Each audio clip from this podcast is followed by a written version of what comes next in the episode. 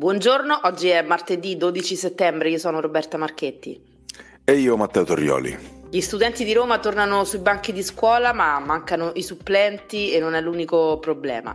Sotto organico il personale del comune, ci sono pochi vigili, tecnici, amministrativi e maestri e chiesto un intervento al governo. Passiamo poi alla cronaca, un uomo di 52 anni filmava le parti intime di minorenni riprendendole con il telefono sotto le gonne a beccarlo, il papà di una ragazza. La banda della spaccata colpisce ancora, ha portato via il bancomat della Banca del Fucino di via Ugoietti a Montesacro. Infine Ellis Line fa le valigie e trasloca a Testaccio. Tempo eh, di traslochi anche nel centrodestra, Giorgia Meloni ha appena comprato una nuova villa al Torrino. Roma Today, la rassegna stampa di Roma Today con Roberta Marchetti e Lorenzo Nicolini. Fra chi comincerà oggi e chi al massimo entro il 15 settembre, gli studenti di Roma sono pronti a tornare sui banchi di scuola e l'anno scolastico che sta per cominciare parte per poco meno di 700.000 studenti del Lazio tra vecchi e nuovi problemi. Fra i primi c'è quello della mancanza di docenti supplenti, ma a quanto pare negli ultimi giorni c'è stata un'accelerata nelle chiamate. Una settimana fa, il 4 settembre, risultavano assenti dai 6 ai 9 mila insegnanti nell'area metropolitana di Roma. Ricordiamo che a determinare i destini di un insegnante precario della scuola c'è un algoritmo, è un software, infatti a pescare uno dei quasi eh, 20.000 docenti senza contratto in attesa ogni anno di una cattedra e questo sistema consiste nell'incrociare da una graduatoria provinciale la posizione del docente, quindi il luogo in cui vive con le preferenze selezionate dai candidati fino a 150 e il punteggio acquisito in base all'esperienza, ai titoli e alle specializzazioni. L'8 settembre eh, l'ufficio provinciale scolastico ha pubblicato il primo bollettino con 200 pagine di nomi, in teoria fortunati perché fino al 31 agosto eh, avrebbero un contratto di lavoro, al 31 agosto 2024. Il condizionale però è d'obbligo nel momento in cui vengono a galla storie come quella di Deborah, 41 anni, insegnante di italiano, storia e geografia, ma specializzata nel sostegno tramite il corso TFA Venerdì scorso ha ricevuto la convocazione la mattina di lunedì 11 settembre, si è presentata dalla dirigente dell'istituto comprensivo assegnatole, ma la risposta è stata guardi, noi di lei non abbiamo bisogno. Quindi dopo un'estate senza stipendio, con la domanda per l'assegno di disoccupazione già inviata e la speranza per il decimo anno consecutivo di avere un incarico, Deborah ha scoperto che l'algoritmo della graduatoria l'ha spedita dove già avevano coperto i buchi. Attenzione poi al rischio proteste, sempre in ambito scuola, già da oggi potrebbero verificarsi dei sit-in contro il caro libri. Secondo alcune stime, infatti, le famiglie dovrebbero affrontare in media una spesa pari a circa 2.300 euro per l'intero ciclo scolastico, spendendo 601 euro per i libri di testo nei tre anni delle scuole medie e circa 1.700 euro nei cinque anni delle scuole secondarie superiori. Roma chiede aiuto al governo per chiedere più personale, a cominciare da mille vigili da schierare per le strade già in occasione dell'imminente Giubileo 2025, quando la città si riempirà di pellegrini, turisti e visitatori. Il comune è infatti in carenza cronica di dipendenti, mancano amministrativi, tecnici, vigili, educatrici e maestri, come stava raccontando appunto Roberta, un deficit che stando agli ultimi dati del Dipartimento Risorse Umane si attesta intorno alle 8.700 unità. Nel comune più esteso dell'Europa continentale, con 1285 km quadrati, 4 milioni e 200 mila city users, ma meno di 2 milioni e 800 mila residenti e una densità abitativa bassa, Roma ha bisogno di più forze. In tale contesto le unità di personale sono scese, pensate, da 29.000 nel 2010 alle attuali 22.000 e hanno un'età media vicino ai 53 anni, mentre in Italia la media è sotto i 50. Secondo i dati dell'assessore capitolino al personale Andrea Catarci, ci sono solo 8 dipendenti ogni 1000 residenti, un numero risibile per una metropoli come Roma. Le nuove assunzioni, 1200 nel 2022 e 1500 nel 2023, insieme agli 800 vigili che arriveranno dal concorso ancora in svolgimento, non bastano a colmare il gap, a cancellare l'immagine di una città dove le pattuglie della polizia locale sono fantasma, le prime campanelle dei nidi e delle materne preoccupano le famiglie, o o in cui per rinnovare una carta d'identità occorre attendere mesi. Nel momento in cui vi parliamo, pensate, il primo appuntamento per un rinnovo di una carta d'identità elettronica è a maggio 2024. Adesso spazio alla cronaca, la polizia ha sequestrato 10 milioni di euro a un imprenditore romano e sua moglie, entrambi di 79 anni, e al figlio di 45 anni, sottoposte a confisca le quote e l'intero patrimonio aziendale di tre compagini societarie operanti nei settori del trattamento dei rifiuti, del commercio di materiali ferrosi e immobiliare.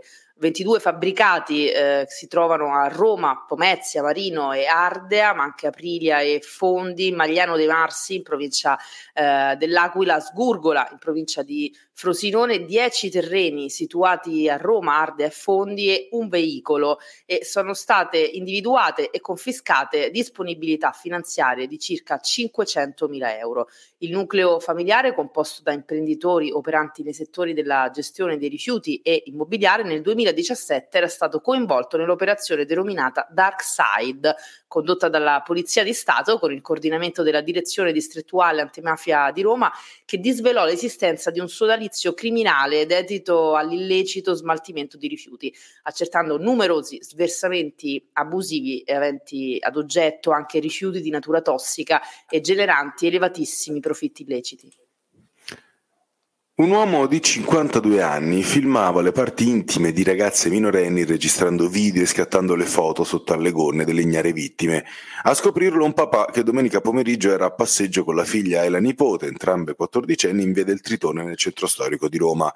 Sottratto all'ira del padre che lo aveva sorpreso a effettuare quello che gergalmente viene chiam- definito upskirt, L'uomo italiano è stato arrestato dalla polizia locale. Nello smartphone sono stati trovati oltre 200 files.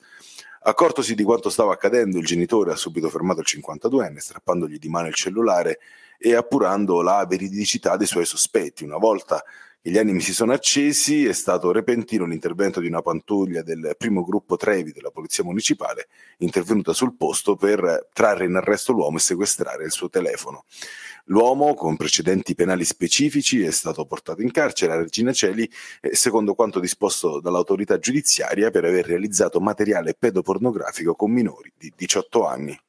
Continuiamo con una serie di notizie di cronaca. La banda della spaccata di nuovo all'opera intorno alle 2.30 nella notte fra domenica e lunedì 11 settembre. Eh, ignoti hanno messo a segno un colpo nella filiale della Banca del Fucino di via Ogoietti nel quartiere di Montesacro. Sul posto sono intervenute eh, le volanti del terzo distretto Fidene Serpentara e del commissariato San Basilio che non hanno potuto far altro che accertare l'avvenuto furto. Eh, è stata usata un'auto come ariete, la banda si è aperta un varco all'interno della banca e dopo aver asportato la cassa del dispositivo ATM si è data la fuga, è cominciata eh, una ricerca eh, subito dopo, ma i ladri sono riusciti a far perdere le proprie tracce e il bottino però non è stato ancora quantificato.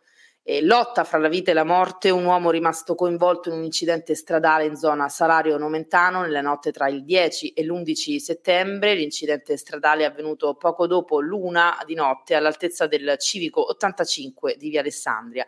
Sul posto gli agenti del secondo gruppo Parioli della Polizia Locale di Roma Capitale hanno accertato uno scontro che ha coinvolto un'auto, una Volkswagen Polo e uno scooter Yamaha Center guidato da un 52enne, le cui condizioni sono apparse da subito critiche. Infine una notizia che arriva da Regina Celi, un detenuto di 21 anni che stava scontando la sua pena nel carcere storico di Roma si è tolto la vita domenica 10 settembre. È stato vano seppur tempestivo il, l'intervento dei poliziotti, il ragazzo era da solo in cella e sembra fosse affetto da scabbia. A darne notizia il sindacato autonomo della polizia penitenziaria e quella di domenica è stata una giornata amara per le carceri laziali perché un altro detenuto si è tolto la vita al penitenziario di Mamma Gialla a Viterbo dove è poi scoppiata una rivolta sedata a fatica dai baschi azzurri dell'istituto penitenziario della Tuscia. È morto a 50 anni Puscia, nome d'arte di Ivan Stortini, ex membro del collettivo hip hop romano Flaminio Mafia dal 95 e il 98. In città, tra l'altro, era anche noto con lo pseudonimo di Ian Solo. Pusha, lo ricordiamo, negli anni 90 insieme a Sparo era entrato nei Flaminio Mafia affiancando i fondatori G-Max e Rud rimasti orfani di Booster G. È rimasto nel gruppo fino al 1998 togliendosi tra l'altro belle soddisfazioni come aprire concerti di Culio, della Soul e incidere il singolo Sbroccatamente si vive la notte, prodotto da una già colonna del genere come Neffa.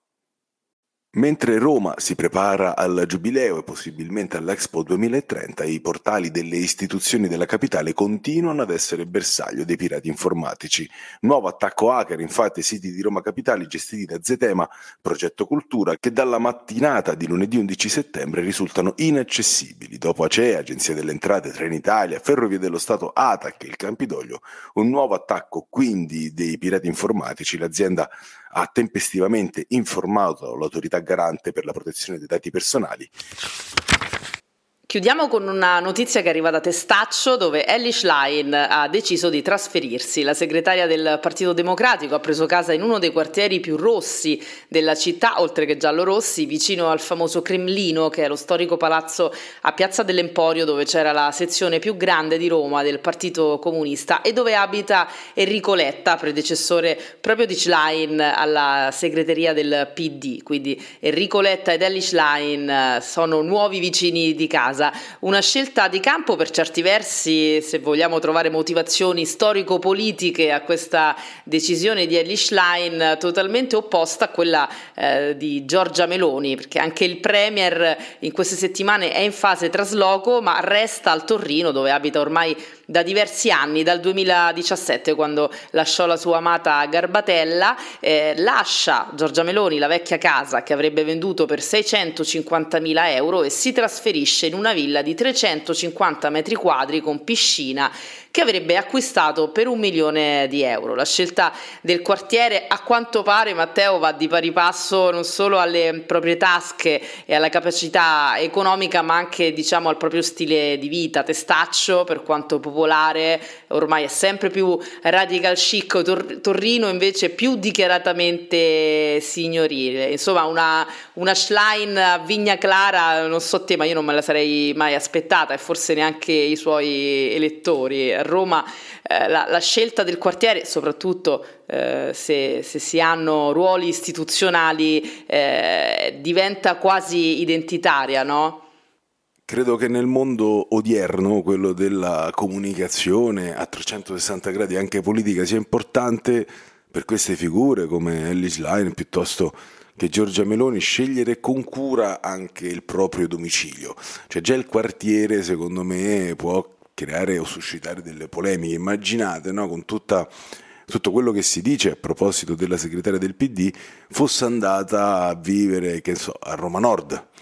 Eh, quello no, sarebbe stato diciamo, un modo per gli oppositori per darle della radical chic, ammesso che non concesso che a lei dispiaccia essere apostrofata in questo modo, questo no, non lo sappiamo e non lo sapremo mai. Per quanto riguarda invece Giorgia Meloni, Qualcuno potrebbe criticare ecco, la storia della villa, che si sia fatta una villa. Eh, adesso dal punto di vista anche pratico è sempre bello magari averci la villa, è anche una questione di status per carità.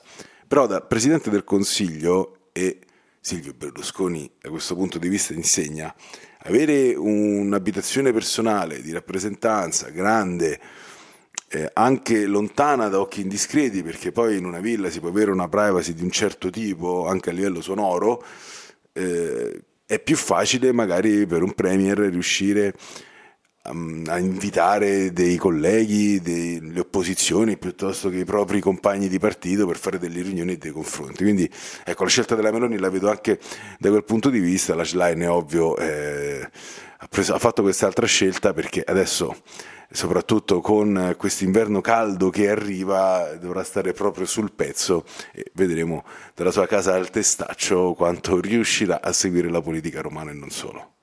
E dunque Ellis Line potremmo incontrarla in giro per Testaccio, Giorgia Meloni sicuramente blindatissima al Torrino in questa villa che è certamente anche di rappresentanza per eh, il ruolo che ricopre, comunque eh, in sostanza possiamo dire che a Roma nella scelta dei quartieri, soprattutto se si è dei personaggi politici, può valere il detto dimmi dove vivi e ti dirò chi sei.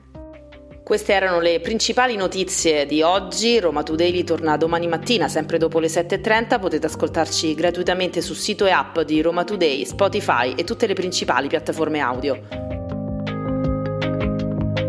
Roma Today, la rassegna stampa di Roma Today con Roberta Marchetti e Lorenzo Nicolini.